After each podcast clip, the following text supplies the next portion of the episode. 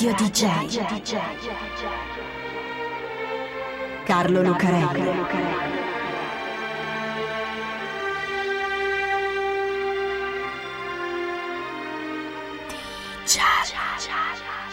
Carlo Lucarelli presenta Di Giallo, il radiodramma di Radio DJ. Salve a tutti, siete su Radio DJ, questo è Di Giallo e io sono Carlo Lucarelli qui assieme a Fabio B per raccontarvi un'altra delle nostre strane, misteriose e incredibili storie.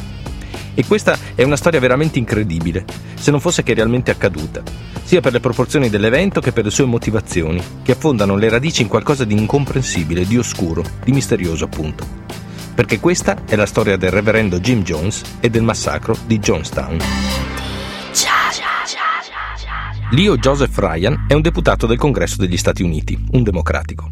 È un tipo in gamba, molto attento ai diritti civili dei cittadini e abituato ad andare a vedere di persona dove pensa che ci sia qualcosa che non funziona. Non è un tipo da scrivania. Per esempio, per capire bene quali siano le condizioni dei detenuti nelle prigioni americane è andato a Folsom, ma non in visita ufficiale. Ha fatto finta di essere un detenuto e ci è rimasto un po' di giorni a guardare le cose dall'interno. Un po' come Robert Redford in Brubaker. E infatti, alto, biondo, con quel volto un po' scolpito, molto americano, ci assomiglia anche a Robert Redford. 18 novembre 1978, sono le 5.10 del pomeriggio. Leo J. Ryan è sulla pista del piccolo aereo di Port Kaituma, nel nord della Guyana, che è un piccolo stato sulla costa atlantica del Sud America. Si trova lì il deputato Ryan per una delle sue missioni investigative alla Brubaker, anche se adesso è lì con il suo vero nome e in veste ufficiale.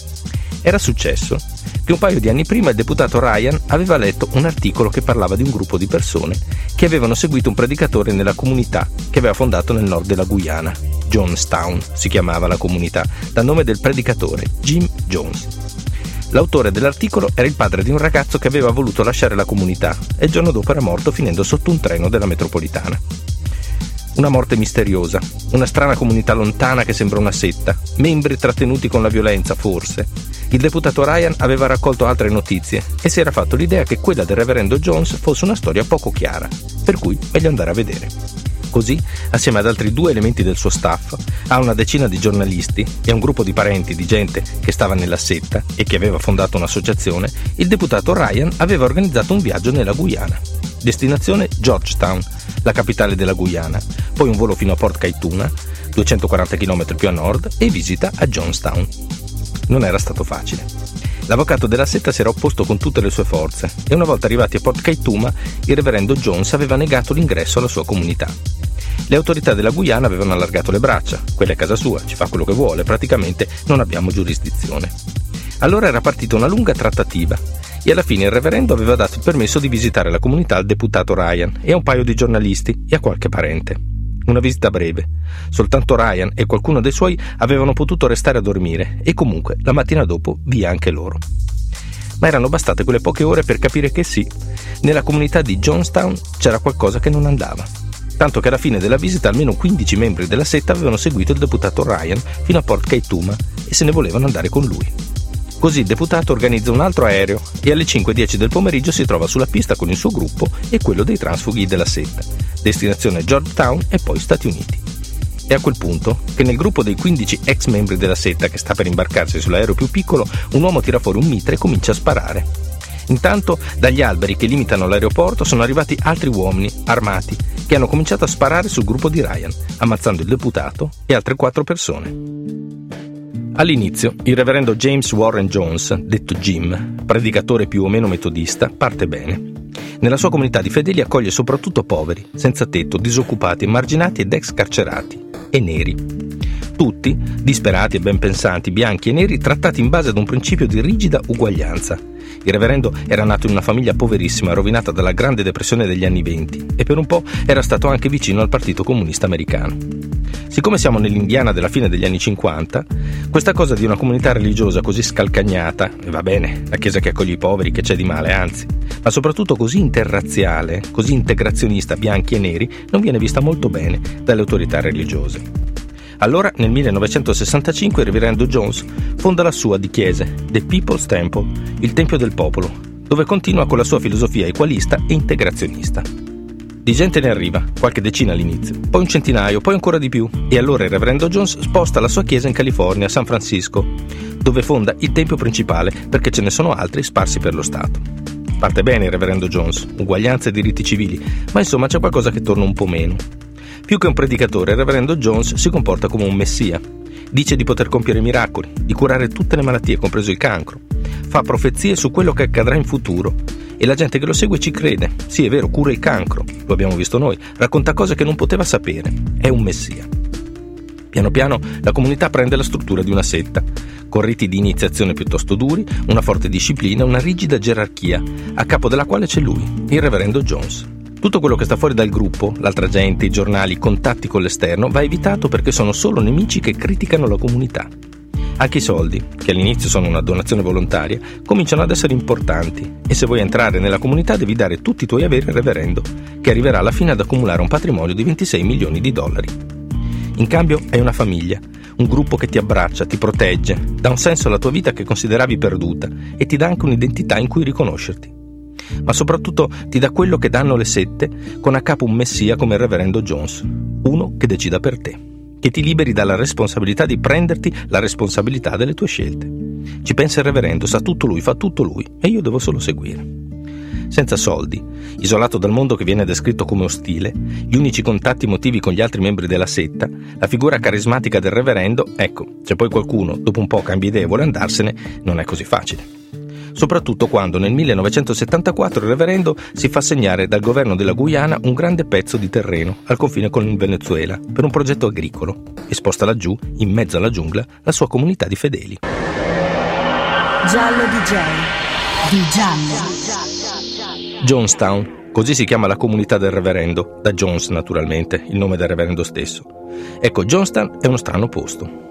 120 ettari di terreno a 240 km da Georgetown, in mezzo alla giungla. File di casette parallele dove vive più di un migliaio di persone, con uomini armati che pattugliano le poche stradine che portano fuori dalla giungla e che fanno assomigliare la comunità più ad un campo di concentramento che a una comune agricola, dove la gente lavora 12 ore al giorno per 6 giorni alla settimana, dedicando il resto del tempo libero allo studio dei principi della setta.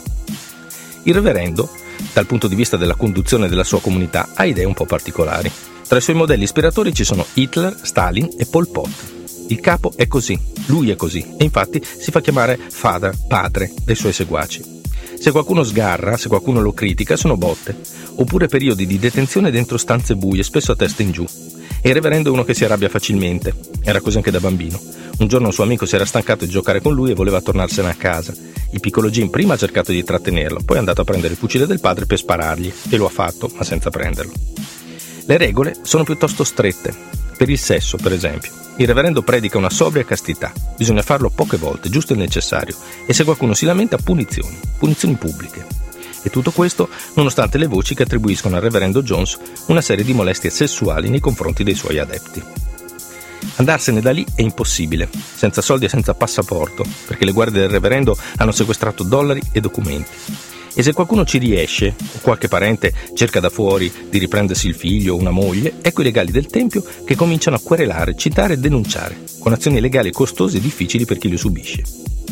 Ma soprattutto, il reverendo Jones ha due problemi. Il primo è che è paranoico. Fin dall'inizio, quando era ancora negli Stati Uniti, la sua congregazione è stata attaccata e criticata. I soldi, il sesso, tutte quelle armi che girano attorno alla setta. E questo lui non è mai riuscito a sopportarlo. Così ha sviluppato questa convinzione, che ce l'abbiano tutti con lui, che cospirino tutti, le autorità religiose, il governo federale, la CIA, contro la sua comunità.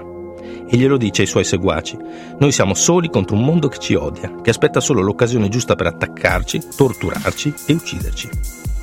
L'altro problema è la sua ossessione per la morte. Fino da quando era bambino era un ragazzo strano.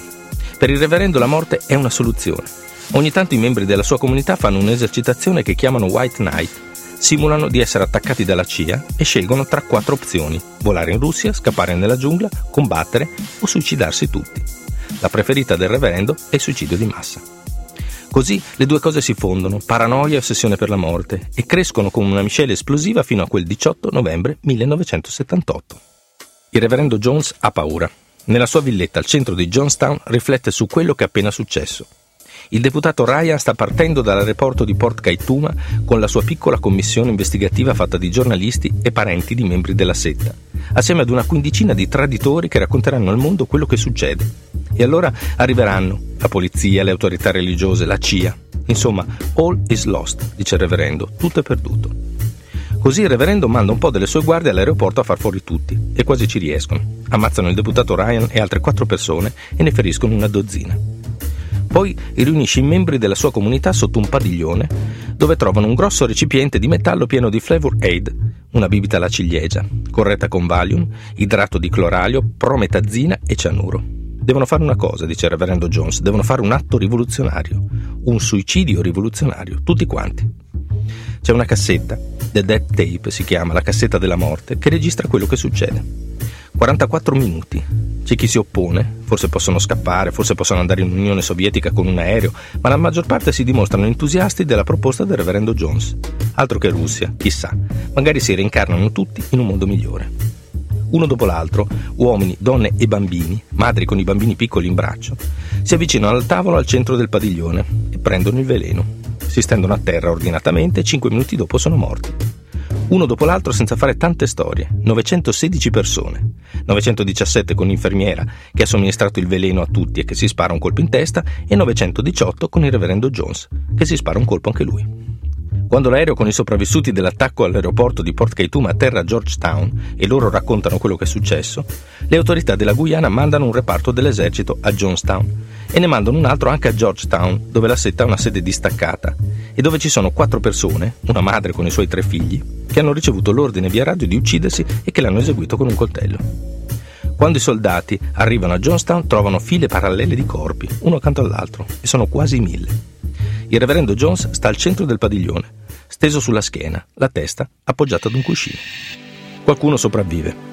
Alcuni membri della setta del reverendo erano fuori in missione e qualcun altro si è salvato perché non aveva sentito la chiamata al padiglione o perché è scappato ed è riuscito a nascondersi. Gli altri restano coinvolti in uno dei più grandi e incredibili suicidi di massa della storia, che fin dall'inizio si circonda di voci, illazioni e teorie, come quella che Johnstown in realtà fosse stato soltanto un grande esperimento di condizionamento mentale e lavaggio del cervello condotto proprio dalla CIA. Dietrologia, teoria del complotto, non importa. Di sicuro resta una domanda di cui è difficile immaginare la risposta. Come ha fatto un uomo solo a imporre la morte a centinaia di persone, così? Radio DJ Carlo Lucarelli DJ